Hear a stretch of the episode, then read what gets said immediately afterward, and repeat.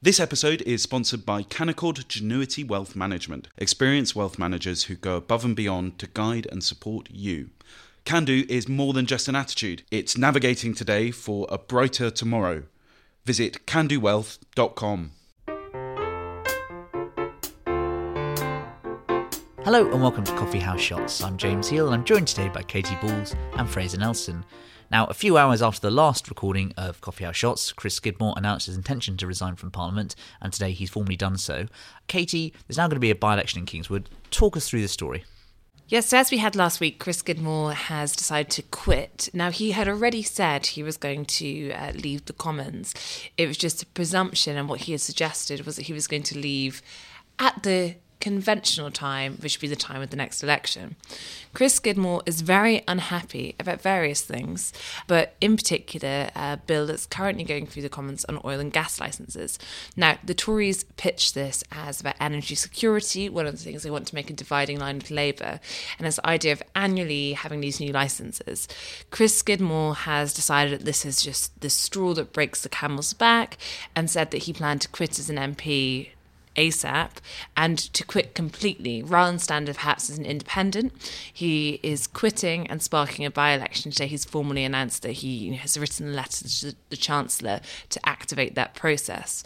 Now, I think it's fair to say that when it comes to the Tory MP reaction to this, it's hard to find anyone with anything positive to say about Chris Skidmore. I think probably Zac Goldsmith would be positive, but he, of course, is a peer, not an MP, a like minded character when it comes to the environment. But if you look at the comments over the weekend, you know, Damian Green, One Nation Tory MP, publicly saying that he's very annoyed at what Chris Skidmore has done. I think that the fact that Chris Skidmore's seat is actually being abolished in the Boundaries Commission means that we're now having a taxpayer subsidised by election, which is going to put an MP in that place for just a couple of months before an election. And after that, they won't have a seat. And therefore, I think that no matter where you stand in the Green debate, the feeling in the Tory party is that this is an act of self indulgence and one that is much more about throwing your Tories at the pram than perhaps a principled response. Fraser, what do you make of Chris Skidmore's resignation and the wider debate and the vote that's going on tonight? I think a special rung in political hell should be reserved for those who've done what Chris, Chris Skidmore has just done. I mean, by all means, resign the whip, but then you stay in the back benches and serve your constituents. To actually have a hissy fit by election, like Nadine Dorries did, because neither of them can bring themselves to serve their constituents until the end of the term as they had promised, I think is an act of narcissism which just takes your breath away. Skidmore didn't even speak in the debate in which he purports to care about so much. He's rushing straight to his new career as a, a basically a, a, green expert stroke lobbyist. He's been given a uni- professorship at the University of Bath, no less. So Professor Skidmore, at the age of 42, only politics can turn a former history graduate spad into a professor of green politics at such a tender age. Uh, presumably there'll be lots of consultancies going alongside that. He's getting paid 80 grand a year for one of them. He is, his interests have just moved on. So he had a career in the masses while it suited him and now he's using the great um, catapult of politics to set himself up as an expert in a subject where he's got no professional expertise. That's why I think the MPs are so annoyed, because sure, they get fed up with their jobs a lot. They might look at the opinion polls and think, no, there's no way I'm going to keep my seat.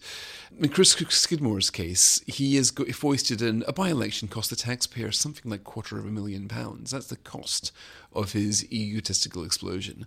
And I do think that in our system, MPs simply should not have the ability to walk away at any point they want and refuse to serve the rest of their term. Or rather, they can, but I think the um, they should be responsible for a good chunk of the by election costs. And the, the, irony is, of course, that if you look at the um, policy he's supposed to be resigning in such great principle over, this is whether to, to um, give the go ahead to the Rosebank oil and gas field when you look at it, the the carbon intensity of LNG, liquid natural gas imports from Qatar and Peru and America, which is the three places we get most of our LNG from, they are four times more carbon intensive than the um, LNG from our local resources. So nobody seriously thinks that we aren't going to need oil and gas in the journey towards net zero. So surely the question then should be let's do this in the least energy intensive way. Now, I'll give you one example of what I do regard as good constituency service, and that's um, a church I went to in Somerset a few weeks ago. They had got angry about this new oil and gas um, field, as a lot of people are. The parishioners there had um, written a petition and they sent it off to Jacob Rees-Mogg, the local MP. He had written reply into them a two-page letter, which they've got pinned at the back of the church, explaining this point about the carbon intensity and saying that this will accelerate our road to net zero. In other words, trying to reason with them, but fundamentally to be there to represent them. To represent people in this country is one of the greatest honours that public life can bestow. And it never ceases to amaze me how you get politicians who simply get a better job offer or get bored and walk away and are able to walk away with as little comeback as Chris Skidmore has taken. I think when it comes to the bill more generally, there'll be the vote this evening. And it's worth pointing out that I don't think Chris Skidmore was particularly representative of a larger scale rebellion in the Tory party on this. You have Zac Goldsmith, former Tory minister, gone rogue, suggesting people should vote against it in the House of Lords. But in terms of the Commons rebellion, I think there are some One Nation conservatives who worry that it combined with Rishi Sunak's, you know, um, pushing back the deadlines on the conversion to electric vehicles sends a signal. But actually, I think where Chris Skidmore has been in terms of his interventions and where Zac Goldsmith, they are quite far apart from the rest of their colleagues. And Katy, the other big debate that's dominating at the start of this week is the fallout from the post office scandal. And today, the Prime Minister was doing one of his PM Connect events, and I think the main newsline out of that was that he would strongly support calls to strip the former Chief Executive Paula Vennells of her CBE. Where do you see this story going, and what are the ramifications for some of the leading politicians right now? So I think that you saw Rishi Sunak on Sunday trying to suggest, well, this is very much in the past. It happened in the 90s, and that had a little bit of a backlash to it. I think because of the ITV drama, even though this has been written about by journalists, it has been um, covered and pushed by certain MPs suddenly it has that public push behind it, mm. which means ministers are speeding up things that they could have done previously. But now I think there's more of a sense of urgency. Labour, I think, are quite keen to push this as a coalition issue, even though, of course, it dates back from 1999. And you therefore have a question as to does it reflect badly on the Tories or does it reflect badly on those in the Liberal Democrat Party who served in the coalition? I think that if you look at the ITV drama, which is worth doing so, given that I think this is why we're now talking about it. You have Tory MPs in there who actually come off quite well. If you think about the questioning from Nadhim Zahawi, if you think about the work Who of played himself in the drama, we should supposed to say. yeah, hence I don't think he probably would accept it if it was the if it was a drama about his tax affairs. But who knows? Perhaps that's the next ITV series.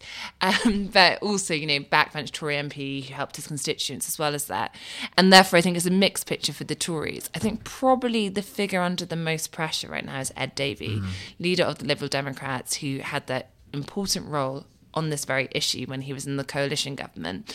And I think a point that you have observed, James, which was in the Times today, which, you know, Davey has made 31 calls for people to resign from prominent positions on his Twitter slash X account since April 2019.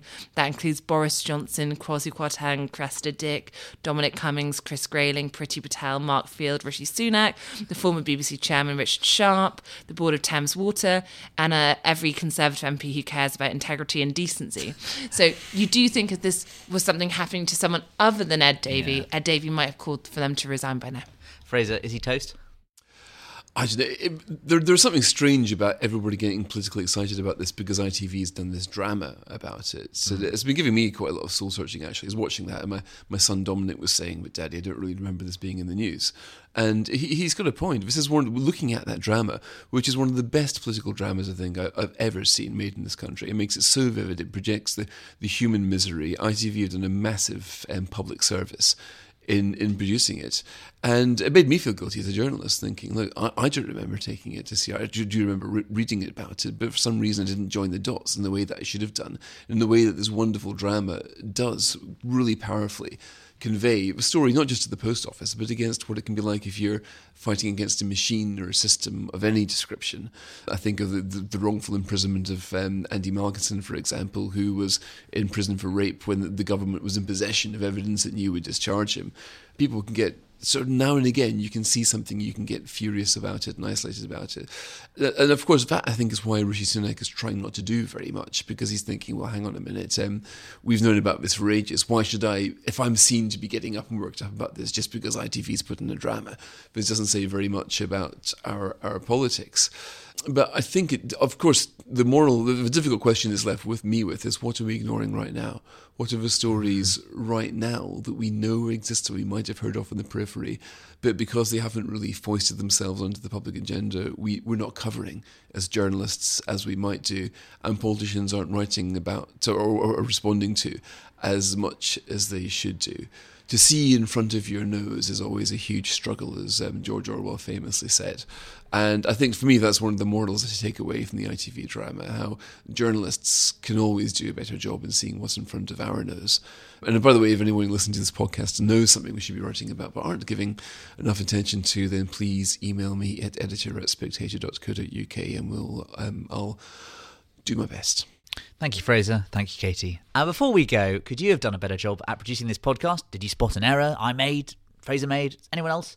Uh, if so, Spectator is hiring. We're looking for a new producer to join our broadcast team working across our suite of podcasts, including this one, as well as our YouTube channel, Spectator TV. Follow the link in the podcast description and find it on our website.